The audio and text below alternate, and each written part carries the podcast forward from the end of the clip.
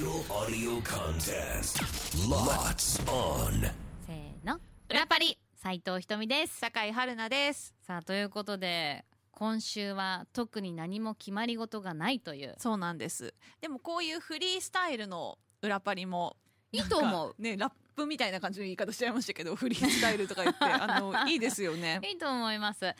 え番組中にまずはあの裏パリでこんなことやってみたらという形で、えー、メッセージ送ってって言ったらにつう来ました。はい、見附市のラジオネーム八甲さんからはですね、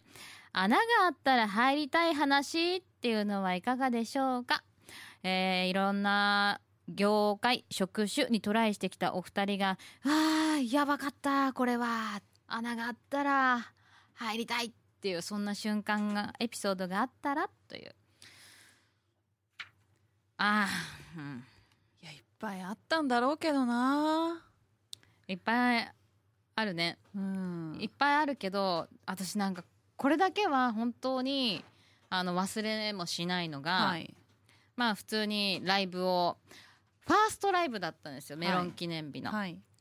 はい、ねえ、あのちょっとまあどうしてもセクシー担当っていうのもあって、うんうんうん、結構露出度が高めな衣装を用意されることが多くて、うんうん、でまだその時ってまだ自分のその動くパフォーマンスとその身につける衣装のそのまあ何ていうのか加減がね、うん、なんかファーストライブだから、はいはい、どんどん改善されていくのよ、うん、やっぱこれは動くからここはしっかりと、あ、まあそうですね、あのきつめにしとかないとダメだとか、そういうのがどんどん分かっていくんだけど、ファーストライブって分かんないから、普通に身につけたら普通にこうあのポロッとあのね、うんうん、衣装が落ちそうになって、はあ、でそれを手で押さえたまんま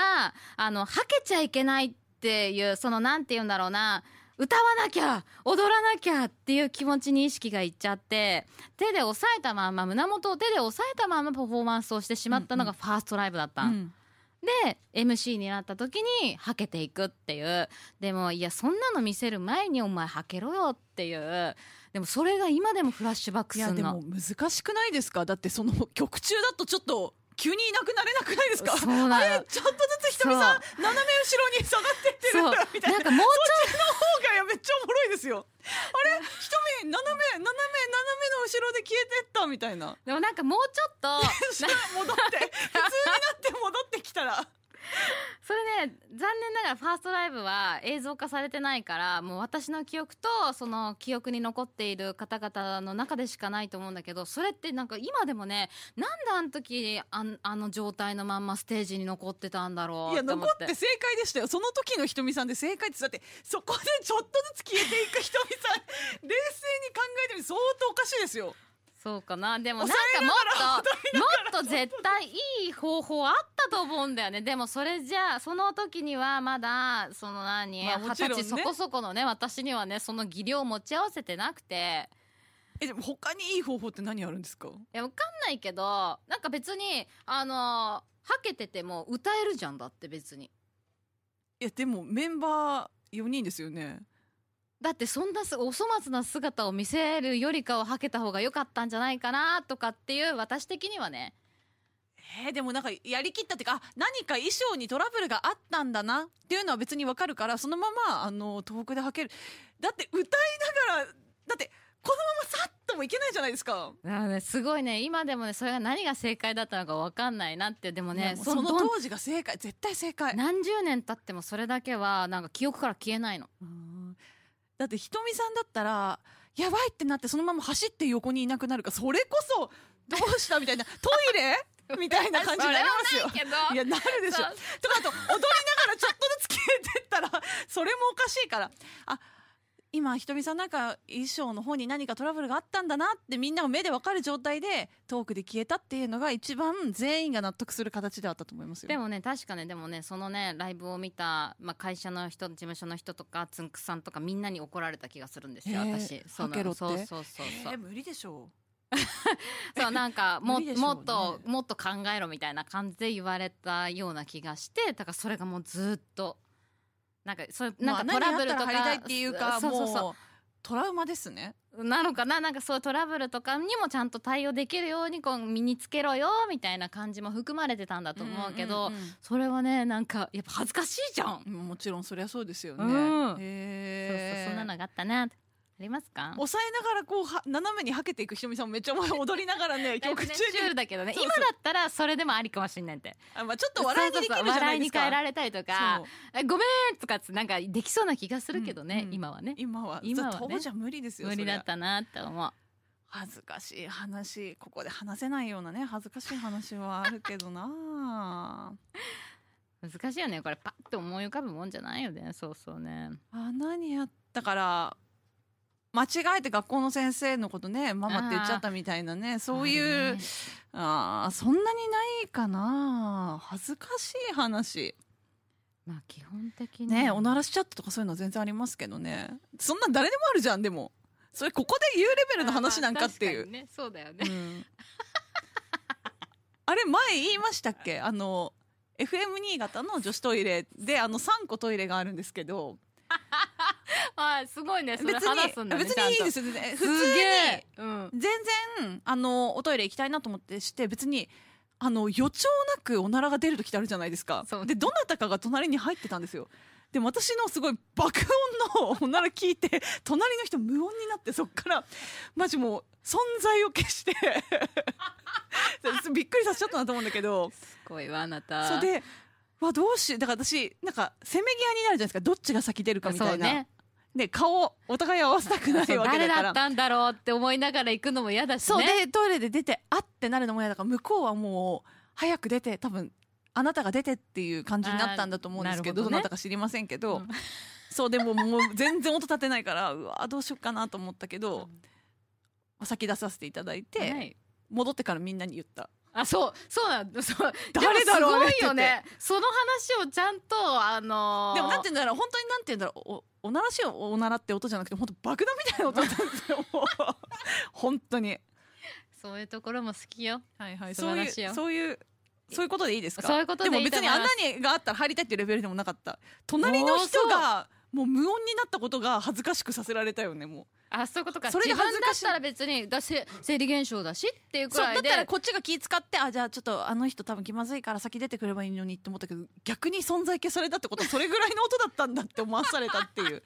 ごめんってなった。なんとなく恥ずかしい思いをしちゃったっていうことですかね。そうそうそうです。よろしいでしょうか、はい。えー、南区の本堂といといさんからですね、えー、何の対決するかっていうのはわからないけどふたりでパーソナリティのチームを作ってほしい。例えば最初ふたりでじゃんけんしてもらって一人のパーソナリティを選んでその人を選んだ理由とかを述べてもらうようなゲームができたらいいなっていう。なかなかでもそれ名指しでなんかあれですよね、誰がいいっつって言って選んだ理由はこうですっていうのってなかなかちょっとあれですよね、うん、しかも何にもテーマないとねちょっと申し訳ないね。なんかねもうちょっとなんかなんだろう、例えばだけどじゃあこういう企業を作ります、なんかこういうビジネスの企業を作るのにあなたが社長ですみたいな、社員誰入れますかとかだったらなんか理由も話しやすいしあれだけど、ただ好きな人選ぶみたいなのはちょっとなんかでも何かの対決をする。でもその何かっていうのが特に書かれてないから、まあ、何かテーマを設けた際にその私は誰々を選びます理由はなんとかですみたいな、まあ、ドラ、ドラフトみたいな感じのことですね。まあそうかなっていう感じなのかな、うん、まあでもそれはやりません。そうね、これはなんかな、なんかいい、いい、うーん、なんかこう平和な感じがしなくなりそうなのも怖い。まあ、そんな攻撃的なこと言わないですけどね。そんな何もそんなこと言わないですけど。はい、に通いただきましたので、はい、こんなもんでございました。え、じゃあこの私たちも理想の上司と理想の新入社員、うん、ちなみにこの、うん、あの読売新聞、明治安田生命保険の今日ですね、今日のあのニュースでその理想の上司アンケートの結果がいちいが内村光良さんで、女性の方が、うん、と三浦あさみさんではちねん連続首位で、にいが男性は大谷翔平さん、うん、そして女性の方は天海祐希さん。あーはいはい、天海さんね、うんうん、そうですね。でその理想の新入社員、うん、男性首位鈴木福さん、あうんうん、納得、うん、最近ねあのコメンテーター、うん、素敵ですよね、うん、スーツ似合ってるし、うん、そして、えーと、女性のトップ芦田愛菜さん、私芦田愛菜さん本当すごい大好きなんですよ、うん、めちゃくちゃ大好き、うん、でまた福君と芦田さんってこのふたりがこう入るって丸々モリモリだからね、ああ丸々モリモリだよ本当に、うん、あの時から想像できない。そうだねね、こうやって長く活躍されて一線にいるっていうのが素晴らしいですよね。ふたりとも知的だし、そうインテリジェンス高いですよね、うん、憧れる。ああいう風にあの年齢を過ごしたかった。まあそうね、まあおならの話してる人無理でしょうけどね無理でしょうけどね。理想か、理想の上司、うん、なんかさ今さ放送してるドラマでさ、春になったらっていうドラマ知ってる？わかんないです。木梨憲武さんが出てる、あの